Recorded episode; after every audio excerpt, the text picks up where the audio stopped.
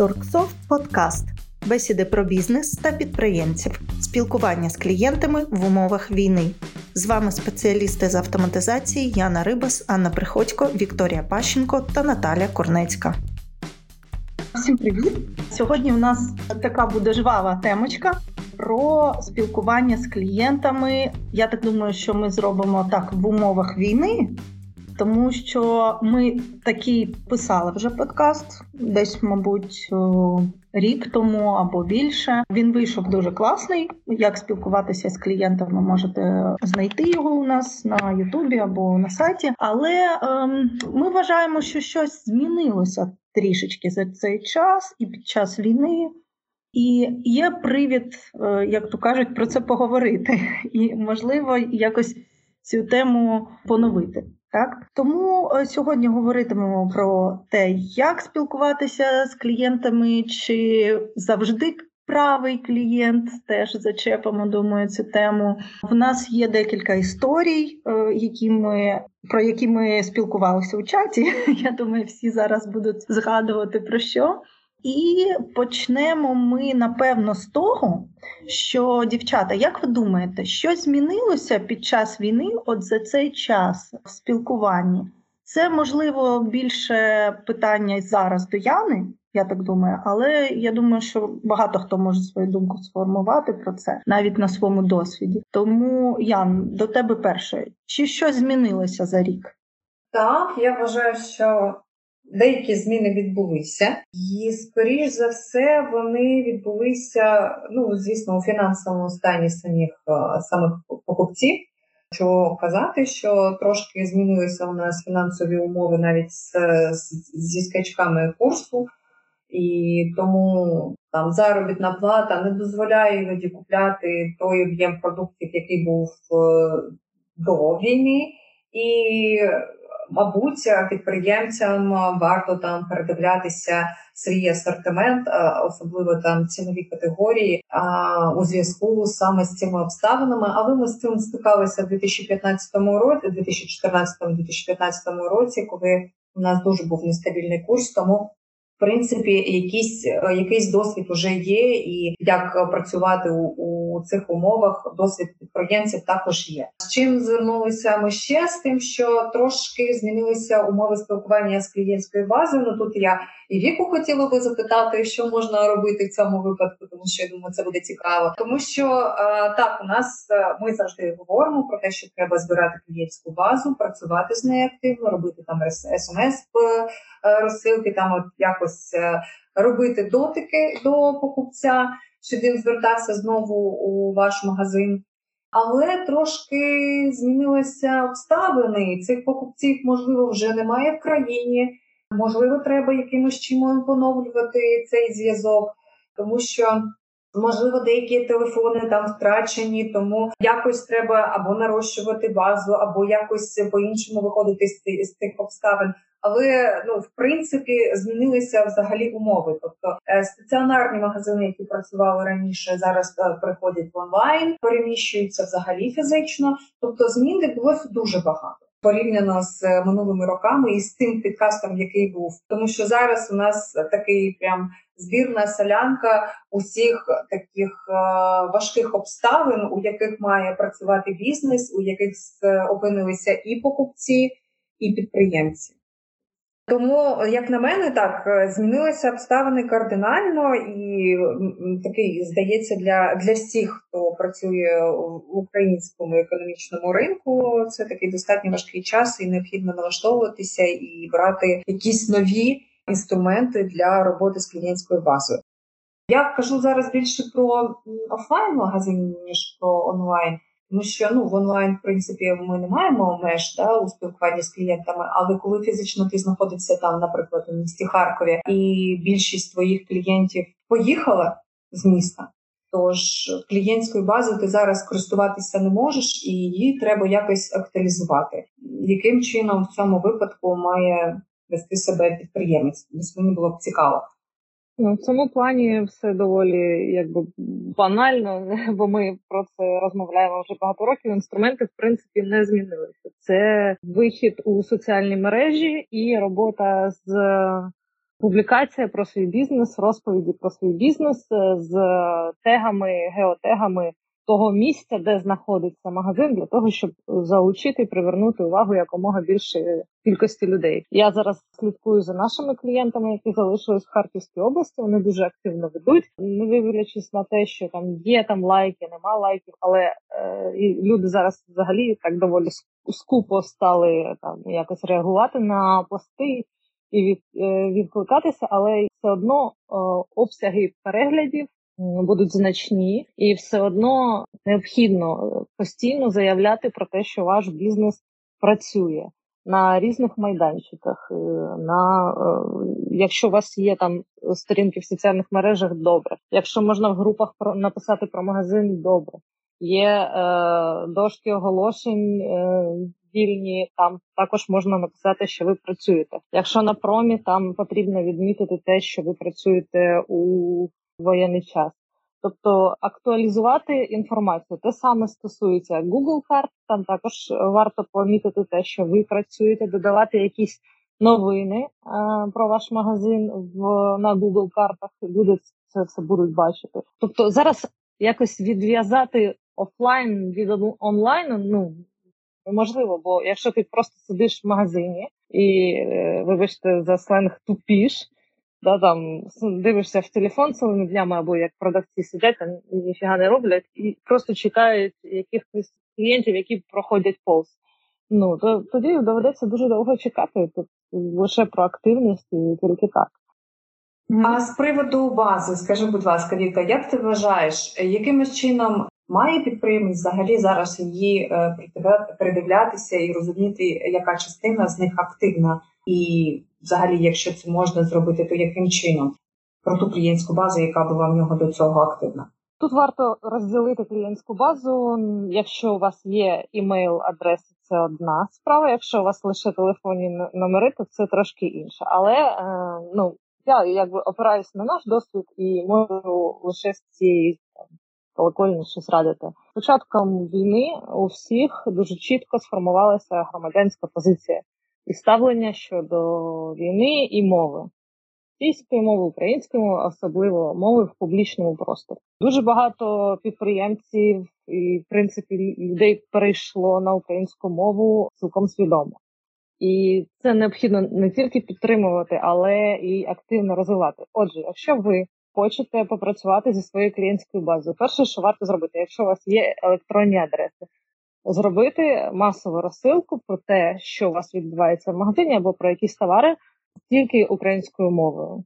Чому? Тому що та кількість клієнтів, яка не лояльна до вас, до вашої позиції, вона відпишеться. Це дуже класний інструмент. Раджу одразу почистити базу від людей, які не лояльні до бізнесу, щоб не витрачати на них гроші і просто не намагатися привернути увагу тих, хто в принципі не лояльний до концепції вашого бізнесу. Те саме стосується Viber розсилок, також збираєте номери, робите розсилку, хто не лояльний. У нас були такі клієнти, ми одразу зробили декілька розсилок, десь 5 чи може навіть більше, з активним акцентом на те, яка позиція була в лютому, продовжували цю тематику в березні, квітні, і в нас відсілась та категорія людей, з якими ми співпрацювати, мабуть, не будемо, саме через цей принцип. Такий момент з точки зору позиції і фільтрації клієнтської бази.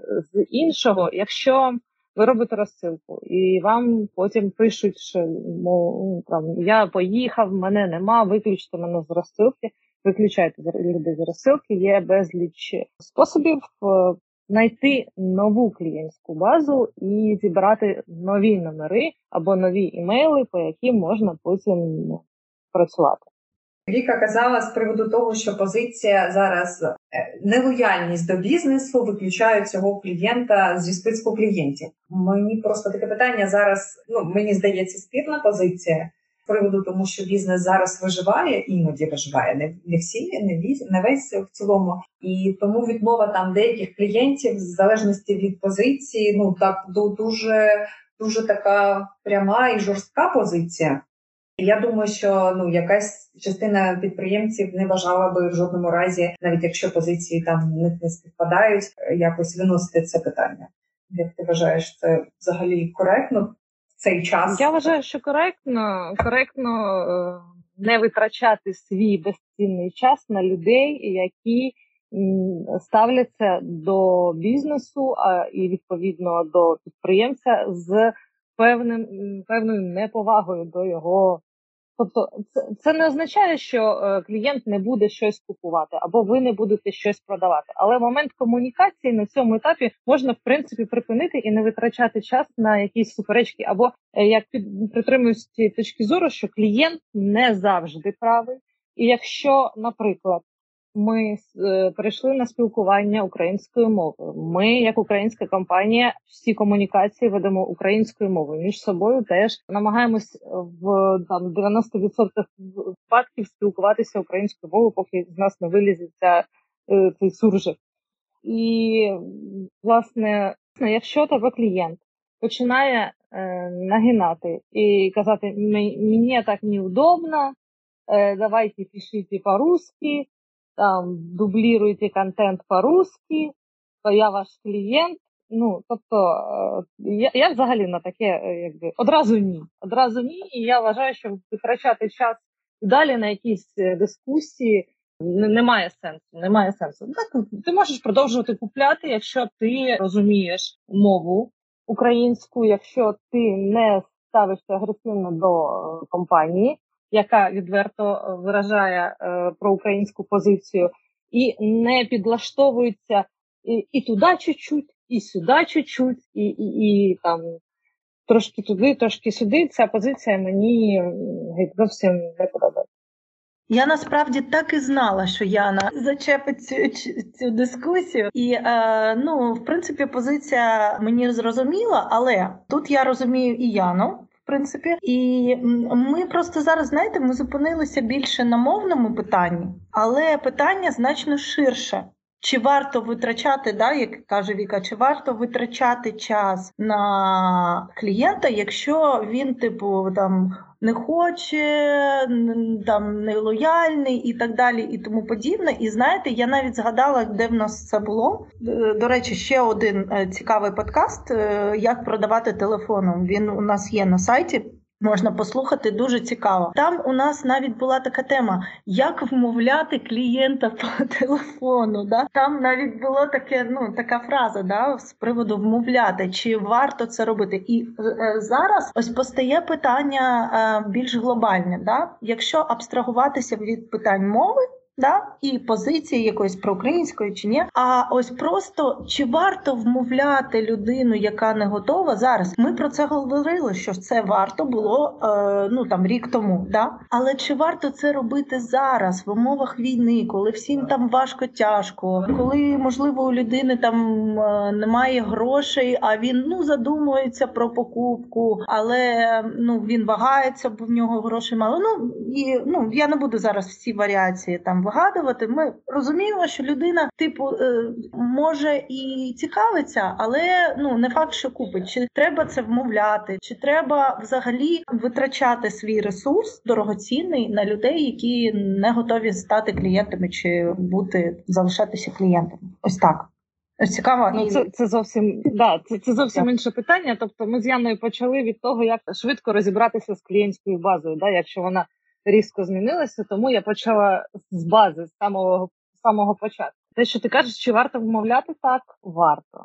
Так, варто працювати з клієнтами. Є така теорія, що для того, щоб переконати клієнта придбати те, що йому, як здається, не дуже потрібно, але в перспективі може бути потрібно, потрібно десь приблизно, вибачте за тавтологію, 12 аргументів.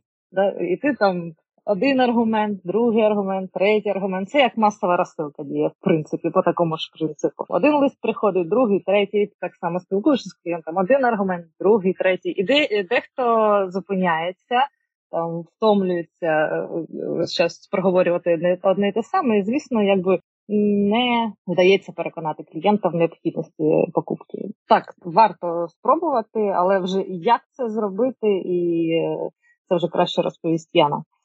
Так, я, звісно, притримуюсь тієї ж самої позиції. З війною нічого не змінилося. Клієнти, вони залишаються людьми, в них є свої сумніви, є якісь свої переконання, з якими маємо працювати. Тому, так, це необхідно буде робити. З чим ми завжди боремося? Ми завжди боремося з переконанням, що це зараз неможливо, потрібно, що, можливо, треба подивитися щось інше, щось може бути більш необхідним, і з ціною. Ми завжди боремося з цими всіма сумнівами. Тому завжди рекомендуємо прописати декілька варіантів відповідей на кожне з цих переконань, дивлячись, що за клієнт, з яким ви спілкуєтесь, використовувати один з них. Обов'язково щось працює. Треба розуміти, що це не буде 100%, тобто ви не будете, підходячи до будь-якого клієнту, навіть якщо у вас є 12 аргументів, будь-який з них буде вашим і найлояльнішим до вашої компанії.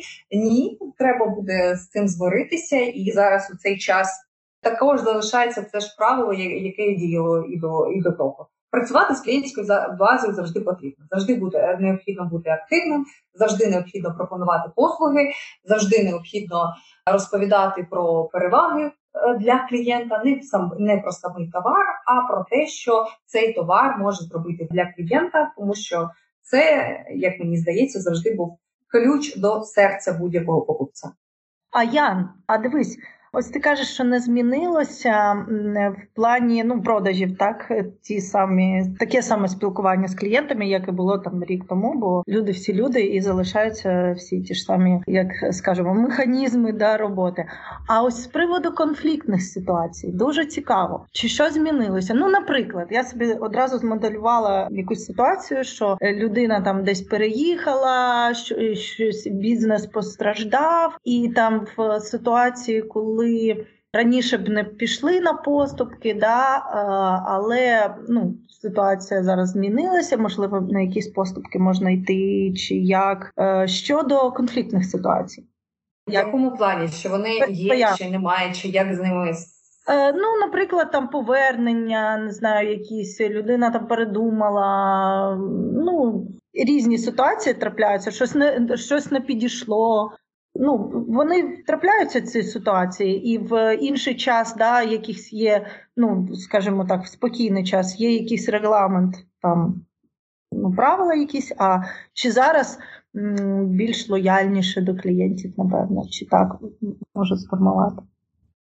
Я не знаю. Єдиний регламент, яким ми орієнтуємося як компанія, яка працює з клієнтами, це закон України. І він регламентує всі відносини зі споживачами, тому у рамках цього закону ми завжди з ними співпрацюємо. І, звісно, бувають якісь виняткові ситуації, але вони, зазвичай, саме виняткові, і тоді лише можна піти якимось чином на поступки. А так, закон України, він захищає права як споживачів, так і підприємців, тому не бачу іншого виходу, як працювати згідно нього.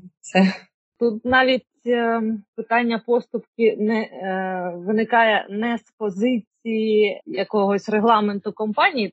Регламент зазвичай у будь-якому магазині ніхто товар безкоштовно не дасть. А тут від зворотного, від того, як це прохання поставлено. Дуже часто грає роль аргументація. Дуже часто аргументи такі, що ти не можеш відмовити, що в тебе просто серце на дві частини розділилось, впало і розбилось десь п'ятка. Тут як у будь-якому бізнесі. І ми, коли сюди приїхали, переселенці теж тікали від війни. Нам люди, підприємці в магазині, все нижче собівартості. Деякі речі взагалі безкоштовно давали, бо так, що ми в скрутній ситуації, вони так вважали, і намагались нам допомогти всі так. Людяність ніхто не відміняв. Звісно, коли є якийсь клієнт, який продовжує старому стилі вижимати якусь знижку на рівному місці без причин, то зрозуміло, що тут не може і бути мови. Хоча я дуже часто тут таку ситуацію бачу, оскільки долар підскочив, товар здорожчав, приходять постійні покупці в магазин, вони ж тут всі вже друг друга добре знають, і починаються качелі. Ой, це так дорого! ну, зробіть же ж знижечку, а підприємці починають качелі в іншу сторону. Ну, ми не можемо, ви ж знаєте, вже віддаємо дешевше, ніж брали. І оце... Це ситуація, про яку казала, що як у 2014-2015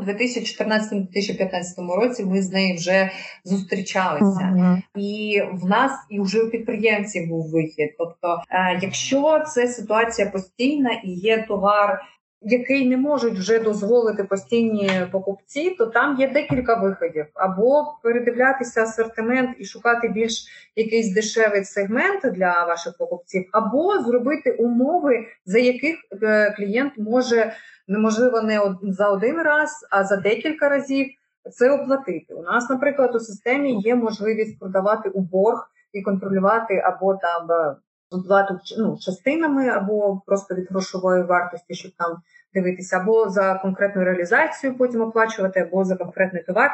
Тобто варіанти є. Або можна підключити якісь банківські послуги, там оплата частина через Приват, наприклад, яка дозволить там, наприклад, підприємцю отримувати там частини грошей за товар через певний проміжок часу, але він може продавати цей товар. Або, ну, я знаю, що у Приваті, там, здається, є оплата частинами.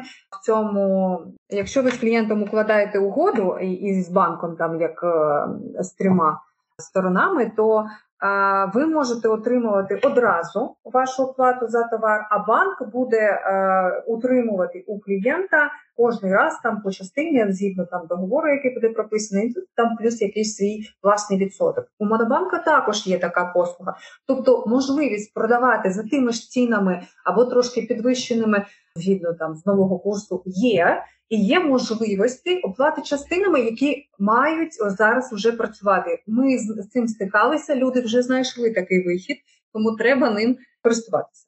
О, супер! Оце те, що я хотіла почути, да? Тобто, якщо, да, ці питання будуть виникати, бо ситуація така, що всім тяжко.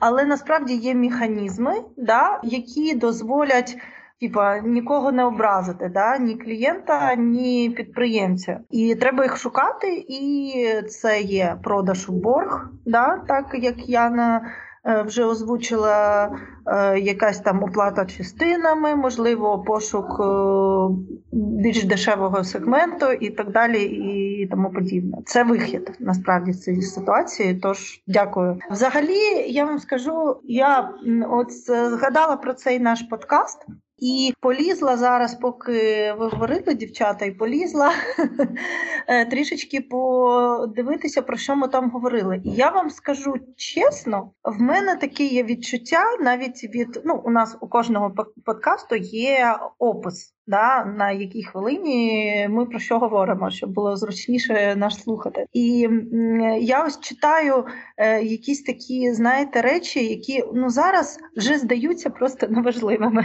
насправді, взагалі. Ну, типу, якщо пошкоджене упакування, ось я дивлюся, да, там... Немає здачі і невідповідність цінника, якщо конфлікт трапився на касі. Ну, я зараз не буду все перераховувати, да?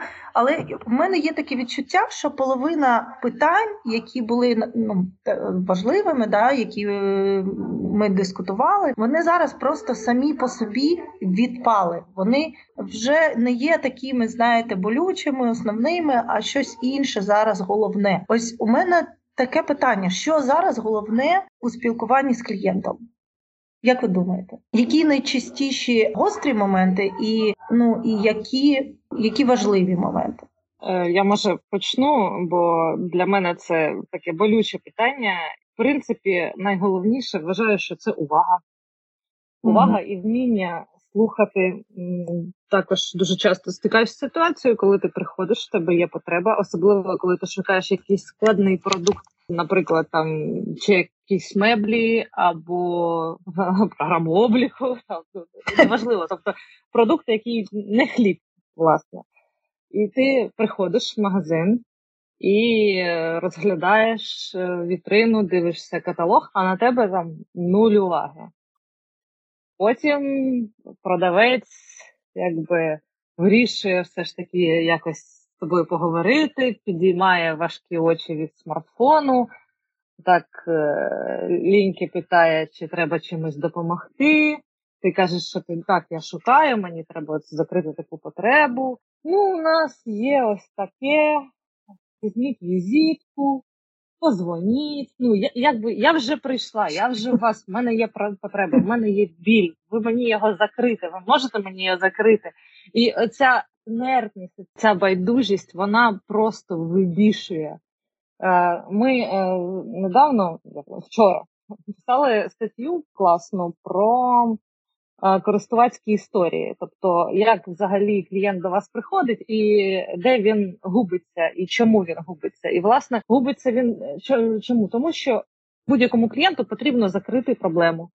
І продавець навіть не приближається до того моменту, коли треба цю проблему розкрити. Він навіть не питає, що саме, да? Тобто продавець очікує, що покупець чітко скаже, що йому потрібно. Багато покупців не знають, що їм потрібно. Або в мене, наприклад, була ситуація також нещодавно. Мені треба було купити телефон, але з такою клавіатурою кверті кнопочною, широкою, як старі BlackBerry. І я знайшла магазин, там є той телефон, який мені потрібен. Я вже готова його брати, але він не українськими, не має українських гравіювання.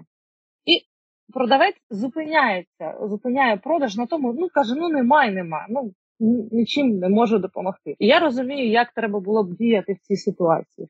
Треба було б хоча б мені підказати, де можна зробити гравіювання, або якось підштовхнути, що це можливо, що це не тупіковий шлях, і ти можеш придбати цей товар і зробити його таким, як тобі треба. Тобто допомогти ще щось десь додатково знайти. Власне, ось це увага і допомога. Так, дивіться, у мене взагалі є така думка, що взагалі з моєї усієї практики з клієнтами спілкування, що завжди у розмові має йти мова про клієнта. Не про товар в жодному разі, а завжди про клієнта. І взагалі люди люблять розмовляти лише про себе та про свої проблеми, ділитися з ними.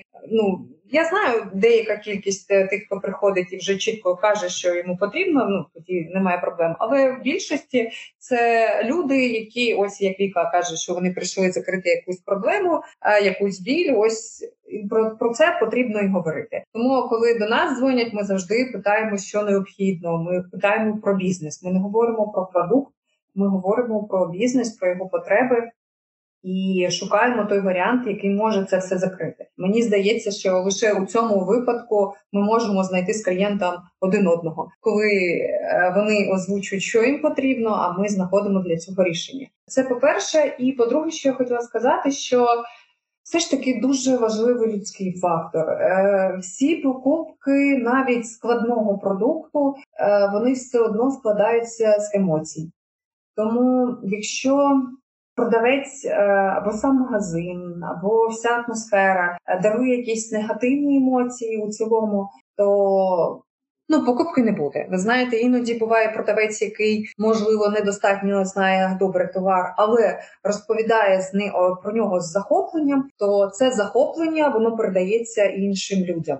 Так працює людський організм, так працює людська свідомість. Тому мені здається, що емоційна подача інформації, вона також важлива. Це просто для продавців, я думаю, що всі це розуміють, що від того, як ви це розповідаєте, так цей товар і формується у уявленні у клієнтів. Дуже дякую. І, знаєте, я знайшла все ж таки до чого доколупатися. І такий зараз мені здалося першою чергою, коли я читала, неважливий зараз пункт, але коли я подумала зараз про щось, що я вам розкажу, він взагалі важливий. Ось у нас тут є такий пункт черги на касі. Так? Ось черги, кого вони колишать? Знаєте, зараз війна, які черги, насправді, коли ми там, я згадую, коли ми були там в Закарпатті, десь там пересувалися під час війни і так далі, ми якраз стояли, тут, знаєш, тобі там дуже-дуже терміново треба роздрукувати якийсь документ, ти стоїш в магазині, там всіляких цих канцтоварів, так, де є, і це єдиний магазин там десь в Закарпатському селищі, де є де роздрукувати тобі, а там продаються і лампи, які людям треба зараз терміново, але це такі складні товари, які треба вибрати, ну, ви ж розумієте про що, да? І там стоїть довгезна черга, і каву там же роблять. І ти стоїш, і у тебе така, знаєте, черга попереду. Хтось там каву купляє в цьому малесенькому магазині, хтось вибирає собі ліхтарика, хтось там, не знаю, там ручку розписує чи що. І така довгезна черга, а тобі терміново просто там квиток, наприклад, треба роздрукувати чи щось. І ти розумієш, що ця черга просто ну, не знаю, розтягнеться на годину насправді. І просто до чого тут моя думка, що, здається, це неважливим, да, під час війни. От, ну, це перша моя була думка. Але потім, коли я згадала свою проблему, про яку я зараз розказую, воно вже не стає таким неважливим. І мені здається, що люди, які не навели лад в своїй системі, ну, в своєму магазині, і в тому числі і там облік, да, програму не поставили обліку, щоб це автоматизувати, якісь процеси, да, не зробили так, що там є, ну, там людина на касі, є людина, яка каву наливає, ну, як мінімум, да, що люди, які не навели лад в своїй системі, вони просто втратили багато лояльних покупців і втратили дуже багато клієнтів насправді. Бо якщо б в мене була альтернатива піти роздрукувати де-інде, я б роздрукувала втричі дорожче, але зараз. Ось так. У мене до тебе питання. Чи тобі не здається, що це віддзеркалення ставлення, в принципі, до клієнтів? Можливо. Це таке, ну не знаю, мені важко сказати, можливо, ти знаєш, можливо, це якась була історія така нетипова, да? Ну, вони звикли просто працювати так собі на лаунжі, ну, хтось зайшов, хтось там привіт, як справи, да, там, а ну покажи, що в тебе там є новенько, а ну зроби мені каву. І все це так на лаунжі, а тут налетіло багато людей, якихось клієнтів, і вони щось хочуть, їм подавай якісь лампочки, їм роздруковують квитки, і все це дуже-дуже швидко, і вони просто, ну, не встигли перелаштуватися, можливо, якось так, не знаю. А можна я задам особисте питання? Наташа, ти коли за кордоном жила так само чергами, як у нас, швидко чергу розкидали, якнайшвидше, і там потрібно там всіх клієнтів швидше відпустити, чи ні? Ні. Вони взагалі не заморочуються. Я зараз слухаю просто ось цю історію з тим, що клієнтів треба швидко відпускати. Це реально як щось далеке для мене вже, тому що от у Європі, от ти підтверджуєш, для них якість обслуговування – це приділити достатньо уваги кожному клієнту. Тобто не швидше його відправити, а там порозмовляти, питати, як погода, як діти, там і так само. І вся черга стоїть, чекає, мовчки. І в них оця культура, навпаки, довгі черги і довгі розмови. Оце кава, так далі. Так, є таке. І чим довше ти розмовляєш, тим краще до тебе ставлення. У Європі може такі... може і ми колись до цієї схеми перейдемо. Не дай Боже, слухайте. Я не знаю, як живуть в Європі, можливо, в них життя на лаунжі, але ну якось бізнес потребує швидких рішень і робота потребує швидких рішень. Немає часу спілкуватися з усіма, скільки ти там бажаєш. Я з власного досвіду скажу, я оскільки чекала в черзі там великий супермаркет, продуктовий, дуже великий, черга, в нас там 10 кас працює, всі там швидко пік-пік-пік, а тут я там чекаю, вона з цим поспілкується, з цим, і поки я не стала тією, з ким спілкувалася, тобто я там стояла на касі, щось доньці кажу, і тут касирка така, Ukrainian, я, типа, да, і вона, а я, типа, з Польщі, і все, і я стала тою, хто з ким розмовляють, і вся черга чекає. І для них це норма. Це така дикість для мене була. А зараз я от ніхто не нервує, що я звикла до такого ставлення. І якщо мене зараз будуть відправляти бігом, це теж буде дикість для мене. Це, напевно, це дуже на релаксований, да. Так, ну, напевно, треба підлаштовуватись під кожного клієнта. А, хоча, якщо у тебе черга, не знаю. Так, як же ти підлаштуєшся, в тому то й справа. Розумієш? Так, ну от в мене вже свідомість якось змінилася в цьому плані, і я навіть не знаю, що буде. Ти знаєш, комусь треба, ну, я розкажу просто, щоб було зрозуміло, да, чому мені треба було той квиток дуже терміново роздрукувати, бо я саджала свого тата на поїзд, і він просто не вміє користуватися телефоном настільки добре, щоб десь знайти і відкрити цей квиток. І навіть якщо б я йому там переслала фотку, він би її загубив, і він би просто не показав свій електронний квиток у потягу. Тому мені треба було, знаєте, бумажкою. І ну, потяг вже там...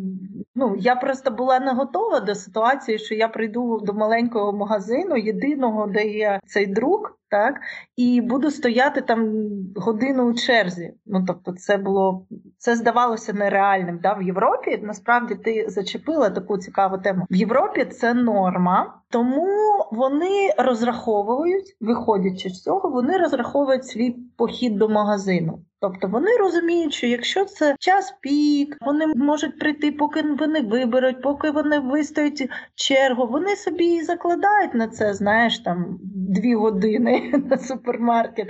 А у нас це інша річ. Ми звикли забігти швиденько, за 5-10 хвилин скупитися і поїхати собі, розумієш?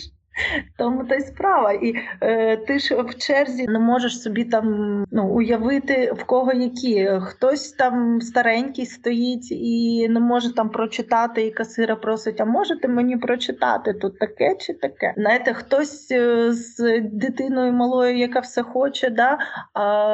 Не поспішає, а хтось дійсно поспішає, і в нього там перерва закінчується на роботі, да? Йому треба кефірчику випити швиденько. Тож це таке.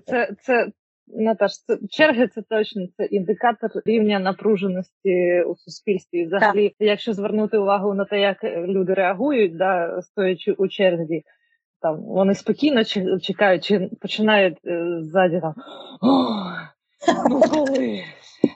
Та що ж там таке?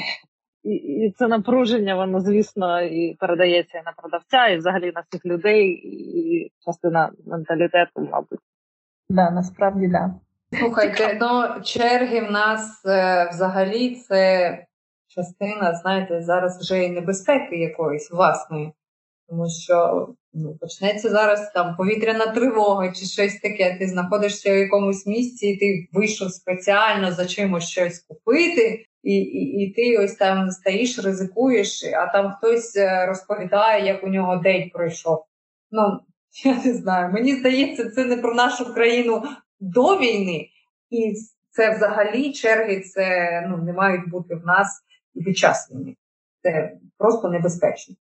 Так, це дуже цікаво. Я насправді згадала, як моя сестра мені розказувала, як вона між тривогами не могла щось купити в аптеці. Це було просто феноменально, знаєте. Там якийсь був день, коли тривога за тривогою, знаєте, тільки відмінили. Вона побігла, поки прибігла, вже друга тривога почалася.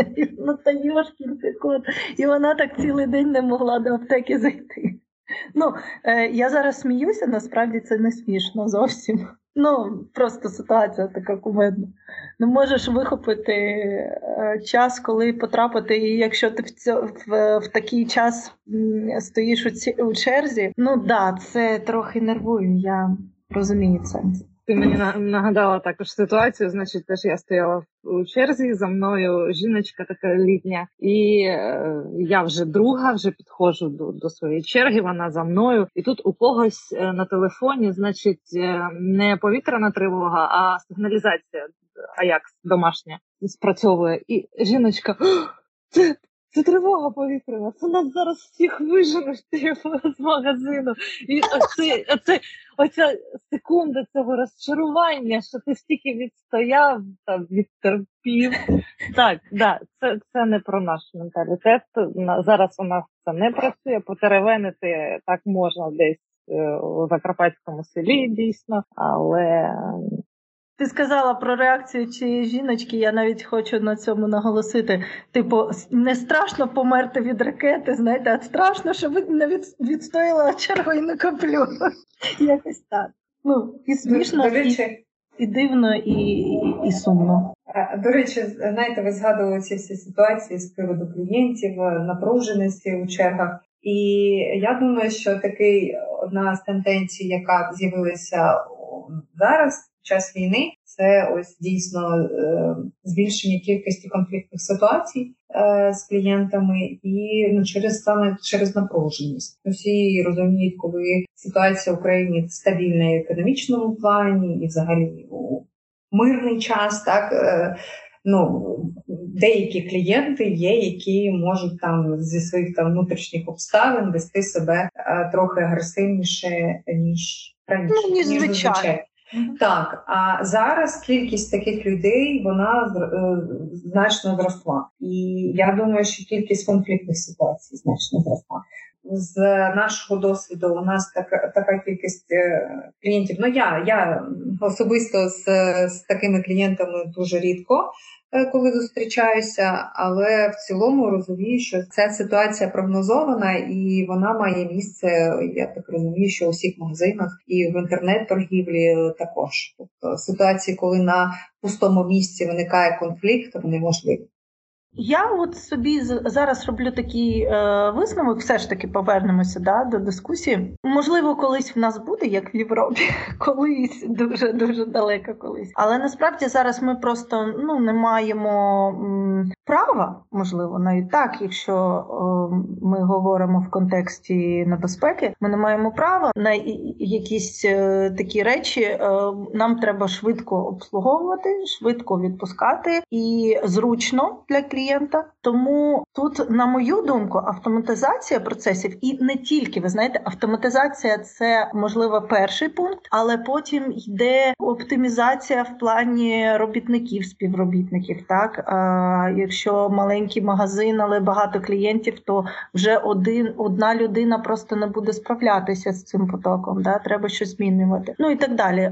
Автоматизація і оптимізація процесів в магазині, вона стає все ж таки на перший рядочок, і якщо піклуватися про своїх клієнтів, то про це треба думати і хоча б лежати в цьому напрямку.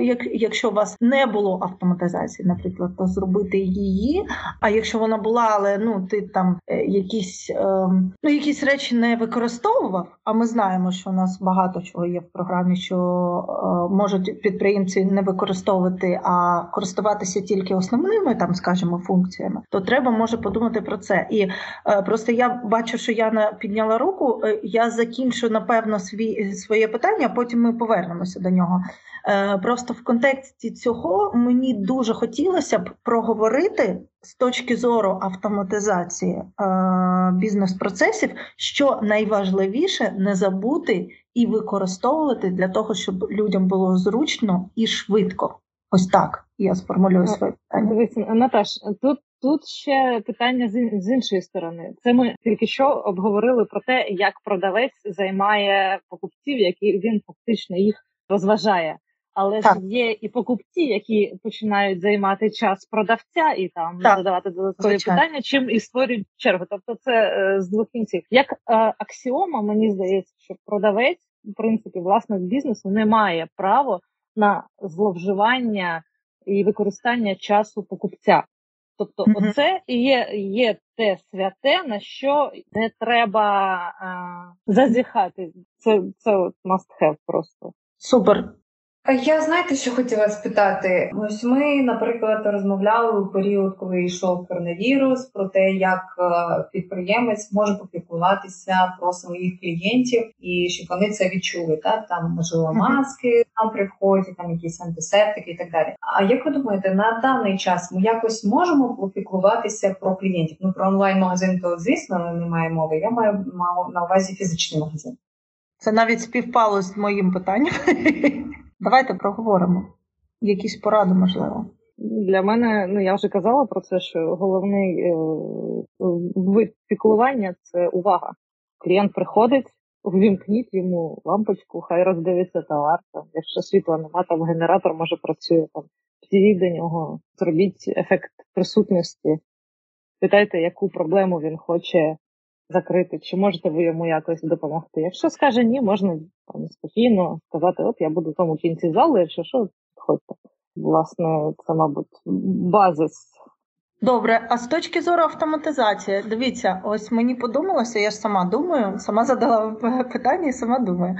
Бо працюю з програмою. Ось мені здається, перше, що я можу так виділити, це коли програма пам'ятає попередні замовлення клієнта. Це дуже круто, коли він сам не пам'ятає, що він там заказував. Дайте мені дисконтні картки, а я не пам'ятаю, скільки я їх тоді робив, якої якості, скільки вони там коштували. Мені все це скажіть швиденько, а я прийму рішення, скільки мені їх зараз замовити, знаєте. І це прикольно, коли є автоматизація в плані того, що ти швидко можеш знайти інформацію, історію клієнта, що він там замовляв.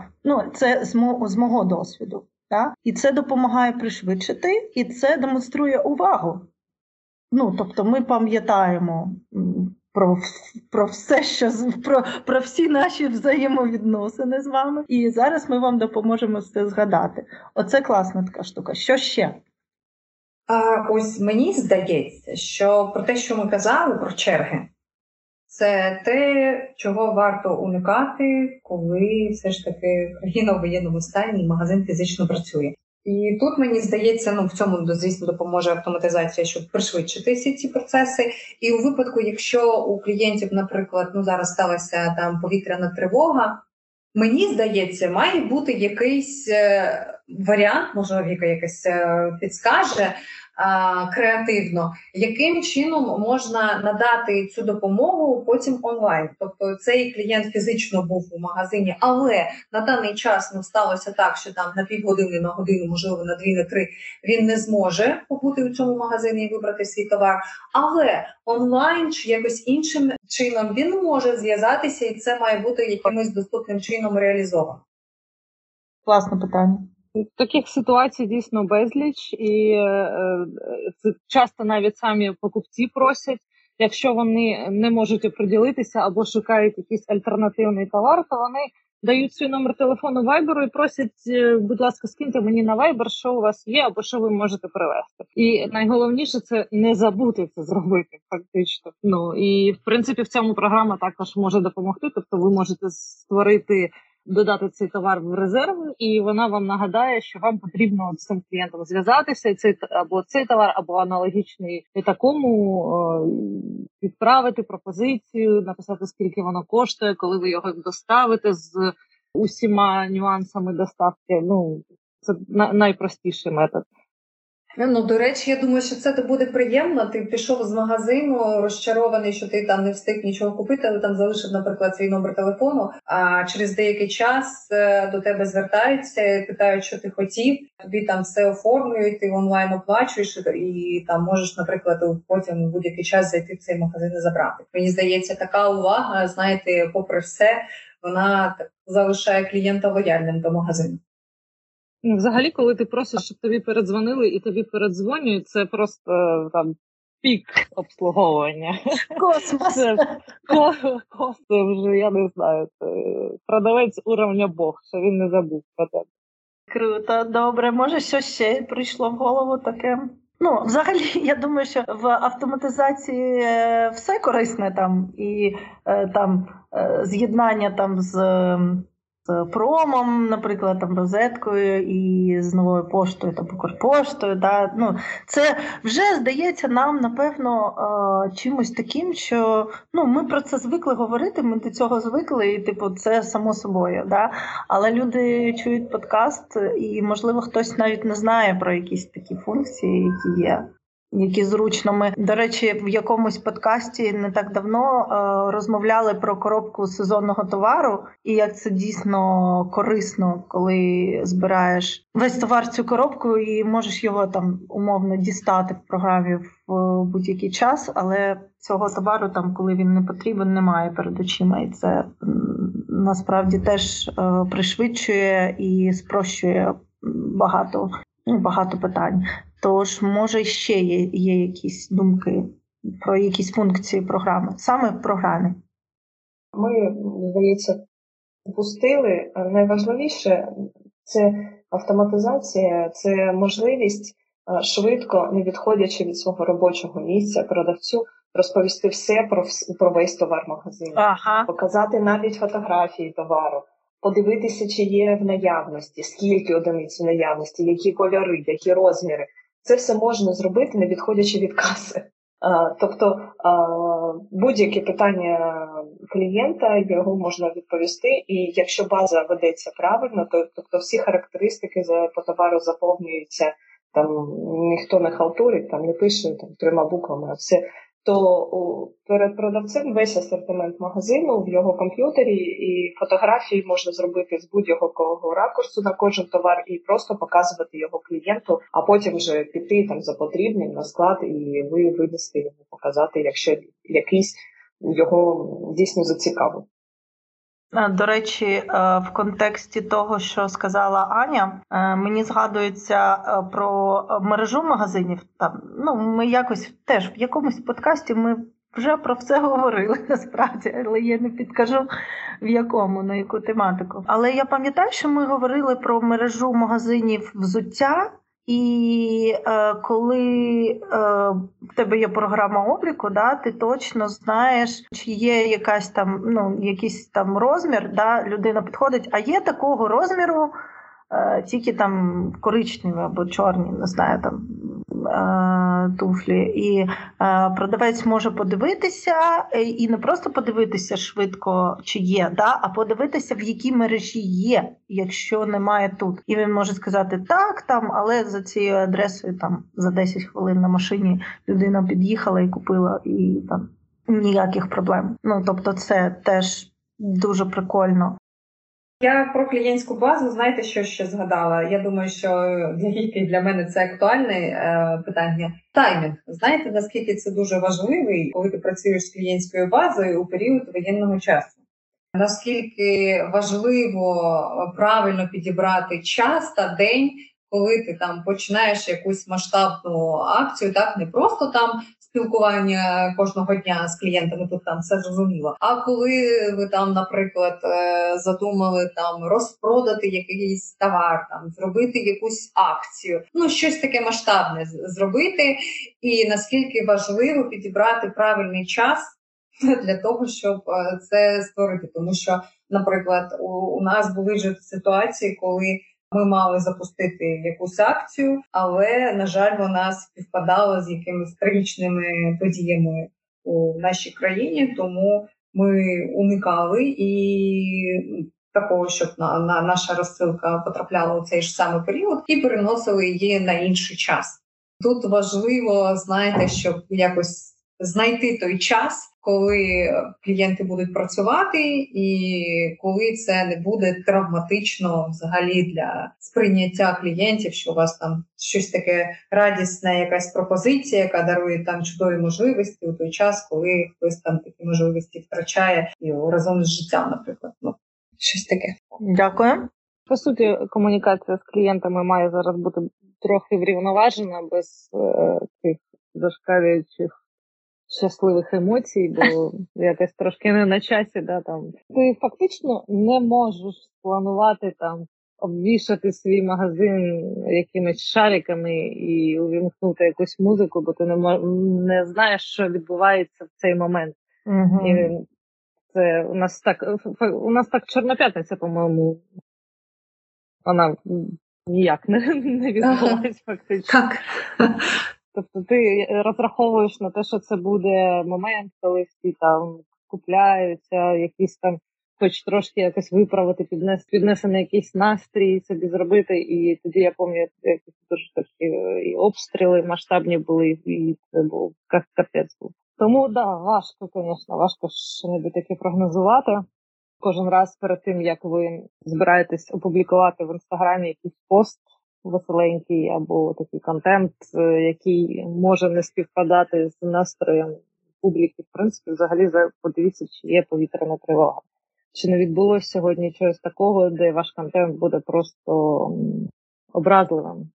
Ну так, на жаль, тут, знаєте, питання в тому, що прогнозувати щось на довгий час і там маркетингову стратегію, наприклад, роботи з клієнтською базою прогнозувати там на рік зараз неможливо. Тобто іноді це відбувається навіть у рамках, приблизно там одного місяця, а у цьому місяці там ви вже орієнтуєтесь щоденно. Це відбувається саме так. По-моєму, Яна сказала про права споживачів, які були, десь зачепила цю тему. По цьому можна трошки пройтися. Наташа написала гарний матеріал про права споживачів, які часто порушують у магазинах. Виявляється. Я коли прочитала, я зрозуміла, що я взагалі причморена. Бо є неправомірними ситуації, коли охорона просить залишити там вашу сумку в камері схову.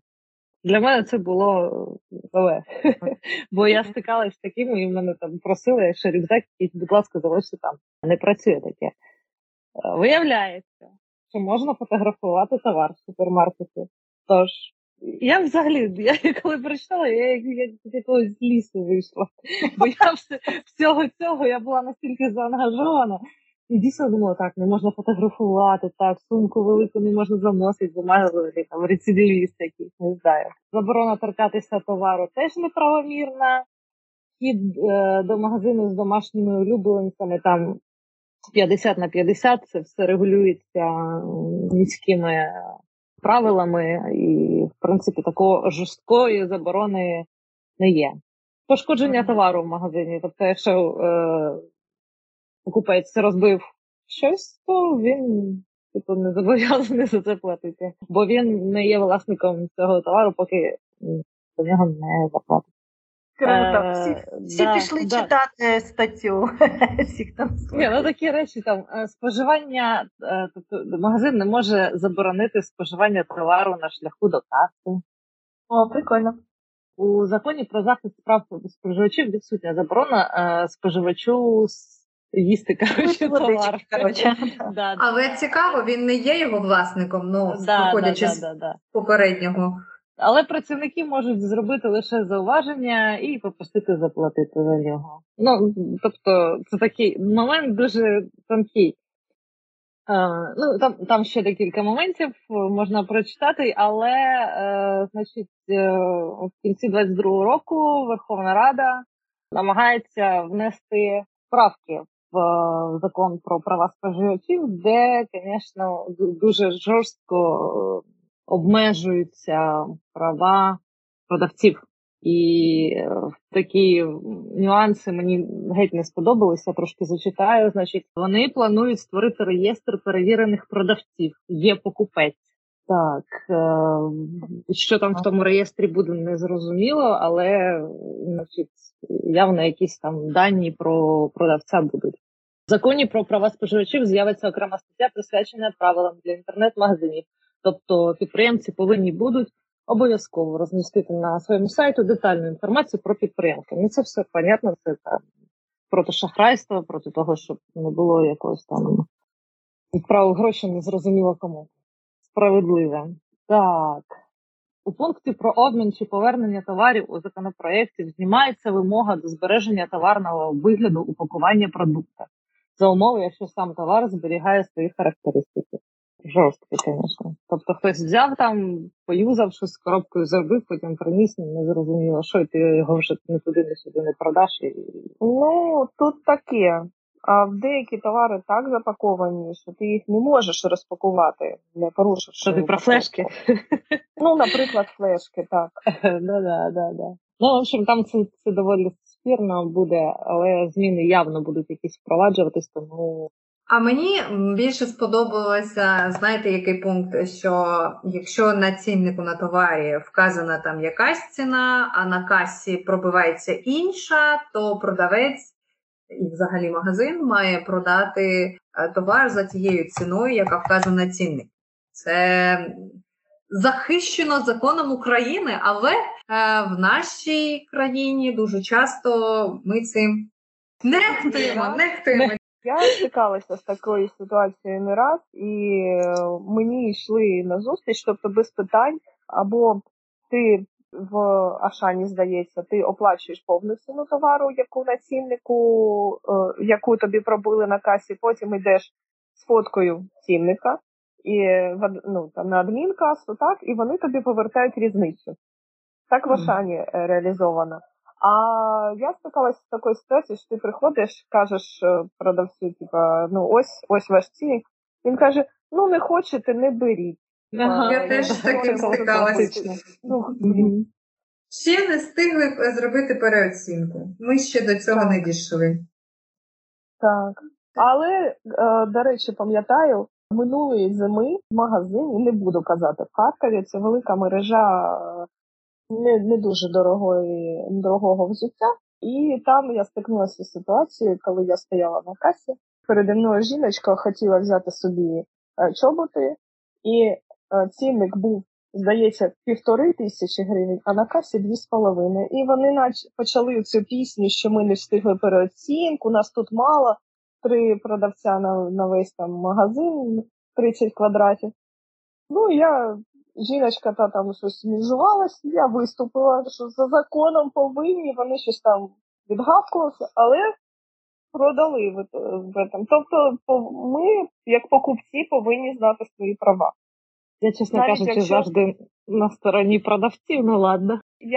Якщо програші підприємець, тобто там, який втратив свою виручку, то так, підтримусь, але якщо це через нерасторопність продавців, то це вони повинні відповідальність нести. Чого вони змінили цінники? Мені також, знаєте, в цьому випадку, мені здається, тут питання в організації і в автоматизації цих процесів. Щось працює неправильно. Це у мене, я тут улюблений магазин комп'ютерний, значить, такий чоловік працює цікавий. Я в нього купляю там роутери, залізячі. І в нього якась програма є. Він її не користується, бо вона не актуалізована. Вона там щось, значить, щоб передати дані в фіскальний апарат, треба зробити купу ручних дій. Це він мені жалівся на це. Через це він нею не користується. Фіскальник в нього стоїть, значить, пилом такий припорошений вже, він каже, не працює вже давно, ну то таке. Я приходжу і там потрібен був роутер. Один раз приходжу, він каже, ой, це стара ціна, вам так пощастило, це ще по курсу 28, віддаю, як брав там, все. І такий радісний, значить, такої ціни ви ніде не знайдете, беру. Потім іншого разу приходжу, теж щось купляю, він мені теж, ой, це ще по курсу 28, ніяк не встигаю зробити переоцінку. Ну, він якось так, ну, по-доброму мені там все віддає, дійсно, ціни дуже низькі, звісно, але відсутність автоматизації призводить до того, що ви продаєте, ви або ваші продавці продають все по дуже невигідним цінам. Знаєте, що я хотіла ще сказати? Я хотіла сказати, що в цей час, будь-який інший, всі мають намагатися зробити весь процес найбільш зручним і найбільш швидким, саме процес продажу. Тому мені здається дуже важливим, якщо це інтернет-магазини, щоб там були декілька способів оплати, так, щоб там самому покупцеві було зручно вносити оплату. Особисто мені, як користувачу, я не дуже розумію цей варіант, коли там відправляються там реквізити. І тільки таким чином можна зробити оплату. Якщо це вибір покупця, окей, це він на це має право. Але зробити це там натисканням однієї кнопочки, щоб автоматично всі дані по картці підтягнулися, мені здається, це найбільш зручний і такий сучасний варіант оплати. Не всі інтернет-магазини, на жаль, цим користуються. Багатий досвід, тому так кажу. І фізичні магазини.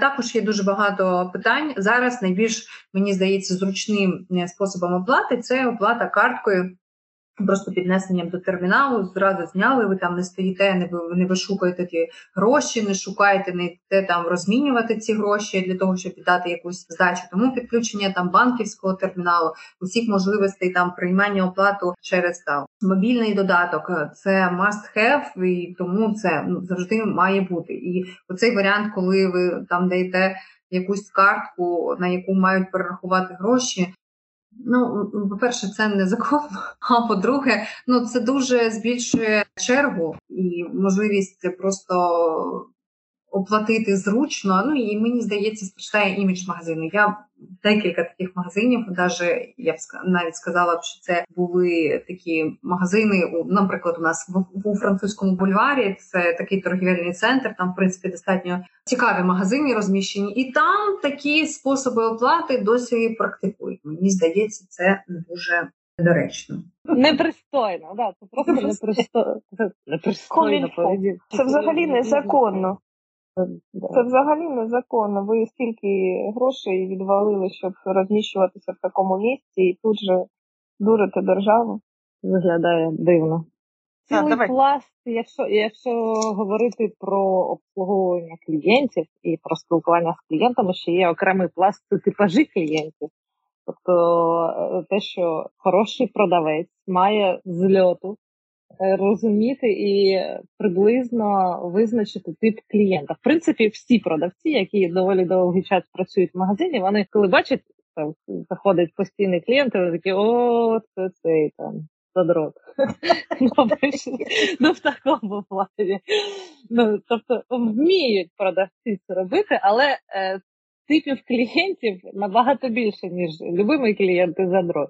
І в них варто розібратися. Я не знаю, чи треба їх перераховувати, їх там більше понад 20 різновидів, і з кожним клієнтом потрібно працювати взагалі по-різному, окремо. Тобто, якщо людина лише як глядач заходить, то її краще там не чіпати, дати роздивитися там.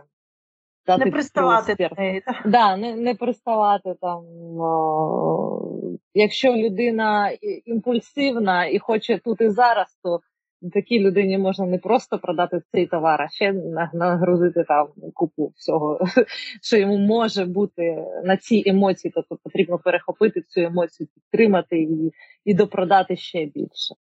Якщо людина любить акції, знижки і такі там видивляється на цінники, то там можна запропонувати йому, там сформувати комплект для нього, там зробити для нього дисконтну картку, систему лояльності. Буквально, в принципі, з програмою обліку це можна зробити фактично на ходу. Ось, і там багато таких клієнтів. Це також є інформація у нас на сайті. Варто розбиратися для того, щоб коректно працювати з такими, з різними людьми, бо всі ми, по суті, є клієнтами.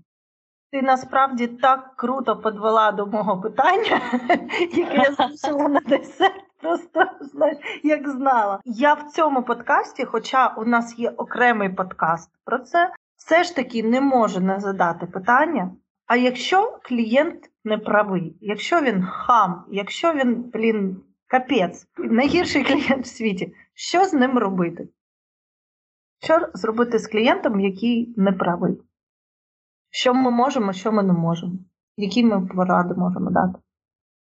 Ситуацію треба трошки уточнити, що значить неправий. Він що робить? Він конфліктує? Чи він конфліктує, хамить, не знаю, там, щось потребує. Вимагає, так, дякую. Дивлячись у якій ситуації. Якщо ми говоримо про ситуацію, де він опирається на якийсь досвід з магазином і на якісь відносини, і щось не так у цих відносинах з його точки зору, то тут можна розбиратися, хто правий, хто ні.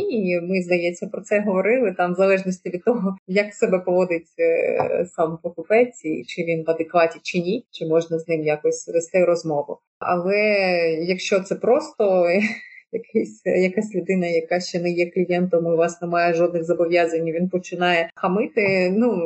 Як на мене... Що це адекваті, так? Тобто не завжди він має стати клієнтом, тому що ви маєте потім з ним постійно працювати. Можливо, різні ситуації. Можливо, є якийсь період часу, коли ви можете його заспокоїти, але якщо це просто відбувається там 5 хвилин поспіль, то варто просто залишити людину в спокій. Є доволі дієва тактика роботи з такими клієнтами, коли, якщо клієнт в стилі, всі дураки, один я розумний, і всі неправі, і у вас все не так працює, як треба, то потрібно задавати уточнюючі питання, які потребують розгорнутої відповіді. Тобто, щоб клієнт пояснив, що саме не так, що там дійсно зацікавленості, тобто не треба його там скептично якось підстьобувати, це тільки розігріє азарт до конфлікту, але довести до що саме не подобається, чому ні. Власне, але тут важливо зберігати емоційну рівновагу, тобто не виходити, щоб вас також ваші емоції не шкалили, не в плюс, не в мінус, не в роздратування, не в істерику, щоб вас людина ця не вивела, це, мабуть, перш за все. Ось, і я так спостерігала за своїми знайомими, як вони з такими клієнтами працюють.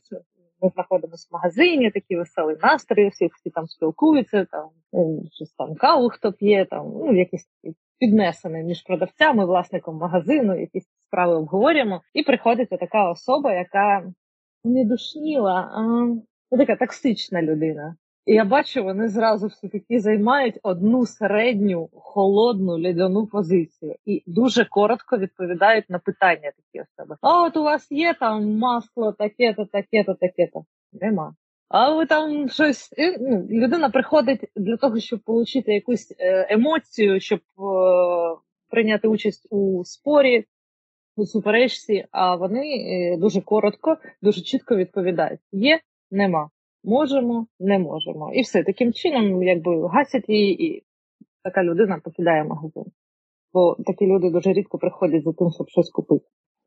Супер, дякую. Віка розповідала історію про те, що треба задавати уточнюючі питання. У мене є навіть реальний приклад про те, як можна заспокоїти таку людину. І, до речі, тут є...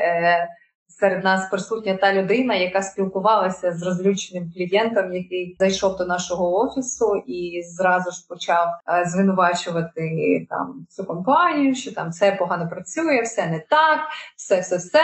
І з ним зустрілася наш розробник, наша Аня. Вона дуже спокійно йому сказала, що давайте тоді присядемо, ви нам розкажете, що у вас не працює. Вона відкрила програму, він сів поряд з нею, і вона почала задавати питання, що саме, а де, у якій формі, це не працює, це там відкривається та помилка, яка має бути, що у вас не працює. І вона задавала йому доти питання, що мені здавалося у якийсь час, що це студент, який погано складає іспит.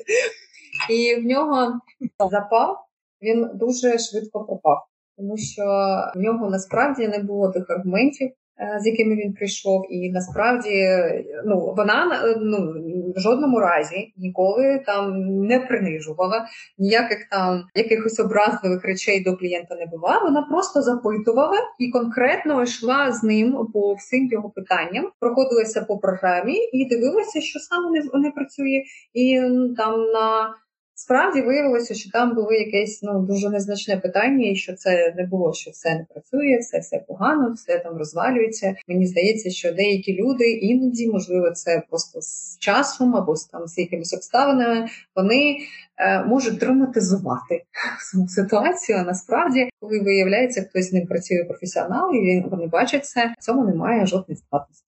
Окрема така методика і спосіб для упорядкування думок, бо коли людина знаходиться в такому емоційному стані, вона не може конкретизувати, бо сама не розуміє взагалі, що не так. Щось не так, от їй щось не подобається, їй щось обурює, але що не так, і вона не може в собі розібратися. Тому для цього, дійсно потрібно хороший менеджер, який зможе вистояти і вислухати такого клієнта. Якщо це інтернет-магазин, то для цього є форма зворотнього зв'язку. Або, наприклад, ми просимо, коли наші клієнти просять зробити якесь доопрацювання в програмі, ми обов'язково просимо писати нам листа на електронну пошту. Чому листа?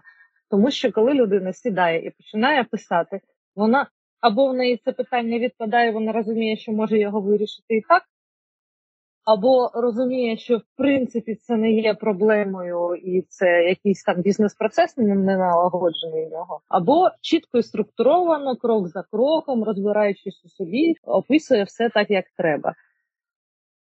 Це, власне, такий самий інструмент вирішення важких питань.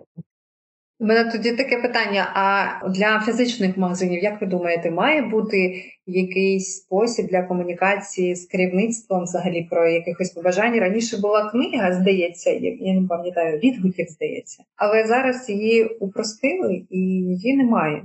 Десь подивитися і залишити якісь свої відгуки вже неможливо. Як ви думаєте, це має бути в магазині чи ні?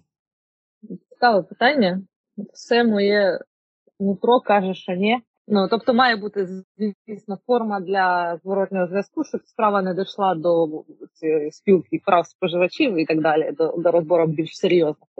Має бути людина, яка адміністратор, який компетентний і зможе відповісти або закрити це питання, тобто старший. Я вважаю, що, в принципі, власник бізнесу має бути ізольований від цих питань, інакше він не зможе нічого створювати, він буде занурений лише у вирішення питань клієнтів і не зможе робити нічого для бізнесу. Але, до речі, в Торгсофт можна і потрібно для таких конфліктних ситуацій, які склалися, залишати контакти. В меню маркетинг клієнти по клієнту ви можете залишити його номер телефону і ваш продавець, і може записати: прийшов там, скаржився на те, не подобається це, намагались вирішити ось так, запропонували на те-те-те, там не влаштувало. Попросив зв'язатися з ним там до суботи по такому-то номеру телефону. Власник заходить в програму, читає цей контакт, розуміє масштаб проблеми і вже якось втручається і вирішує це питання або через адміністратора, руками адміністратора, або, може, навіть власні сили, але наскільки мені відомо, навіть у невеличких містечках, навіть тут, власники бізнесу намагаються ізолювати себе від контактів з покупцями, бо вони, в принципі, просто потім життя не дають, оскільки покупець чітко відчуває, що найлегший спосіб досягти бажаного – то знижка, якісь додаткові умови, там зашкалююча швидкість обслуговування, доставка на дом з поклоном, установка там, не знаю, з застосуванням рабів, там, я не знаю, все що завгодно. І це найлегше це зробити, якщо звернутися напряму до власника бізнесу. Підприємець настільки завантажений, що йому ще цього не вистачало. Тобто в магазині має бути адміністратор, який уповноважений вирішувати ці питання. Навіть і мати якийсь фінансовий зазор для того, щоб десь посунутися туди-сюди, вліво-вправо, щось обміняти, щось таке. Ця тема, вона нескінченна. Вона настільки багатогранна, що її не можна закрити. Інша крайність роботи з клієнтами. Ще одна грань, яку потрібно передбачити в магазині і вчитися на помилках інших людей. В цьому плані, звісно, класно читати чат продавців Розетки, бо вони там доволі відверто діляться своїми реальними проблемами, і ти розумієш взагалі масштаб шизи, який періодично находить на покупців. Я, мабуть, зачитаю. Я ніякої таємниці там не розкрию, і особистості людини, але таке. Продавець-підприємець пише наступне. Замовниця була незадоволена, бо приїхало дзеркало без вимикача. А їй потрібно було з вимикачем, як з'ясувалось. А перед оплатою я питаю, вимикач потрібний? Чи у вас же передбачений? Каже, передбачений, встановлений на стіні, окремий, для підсвітки. Відправили. Телефонує. Що за фігня? Дзеркало світить постійно. Де вимикач? Як його вимкнути? Показую скріншот з її повідомленнями про те, що вимикач для підсвітки у них вже передбачено і встановлено.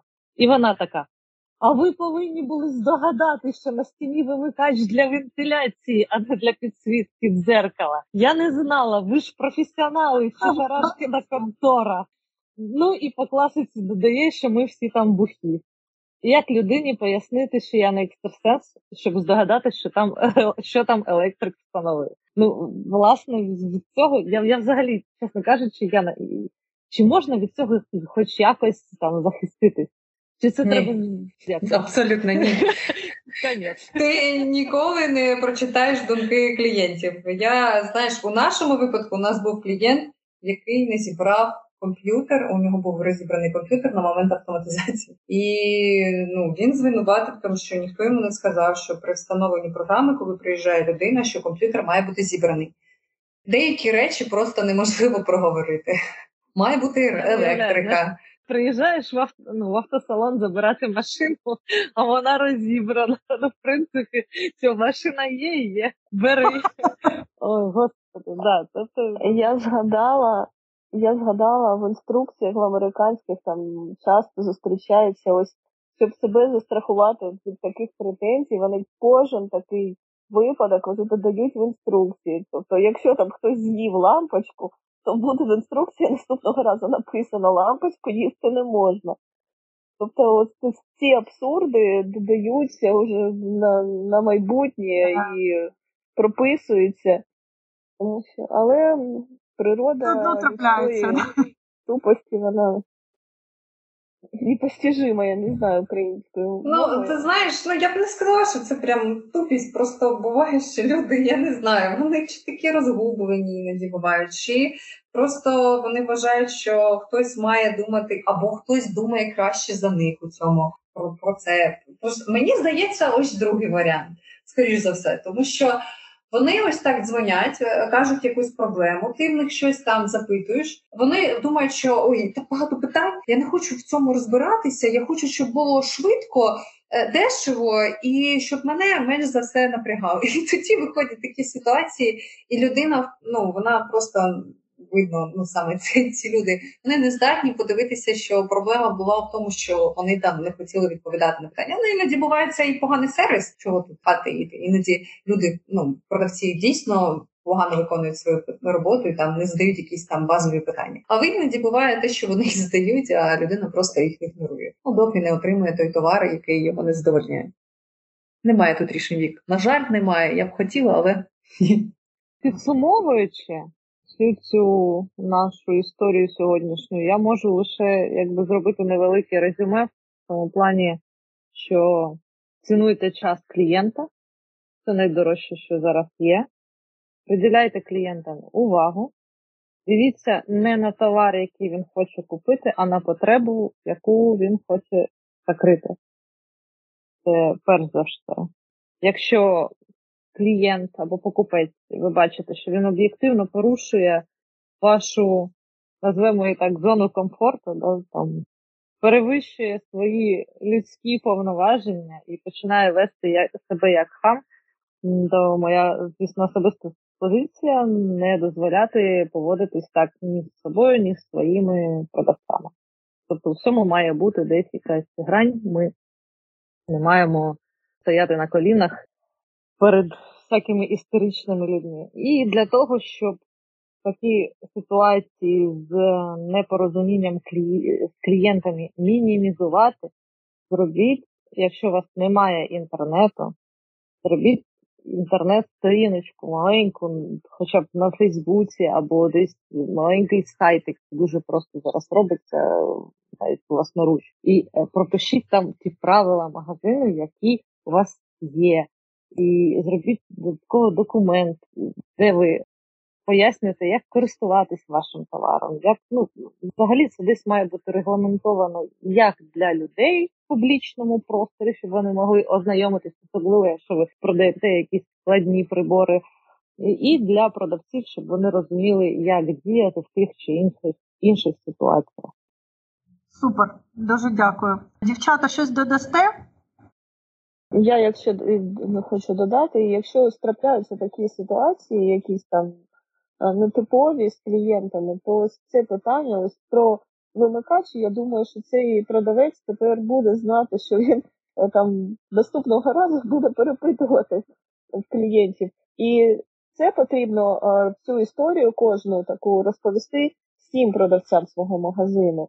Тобто, щоб поступово база знань ось таких от історій накопичувалася, бо не кожна людина може там вигадати ці всі історії і там без досвіду якогось реального придумати, що ось з клієнтом потрібно так спілкуватися чи так.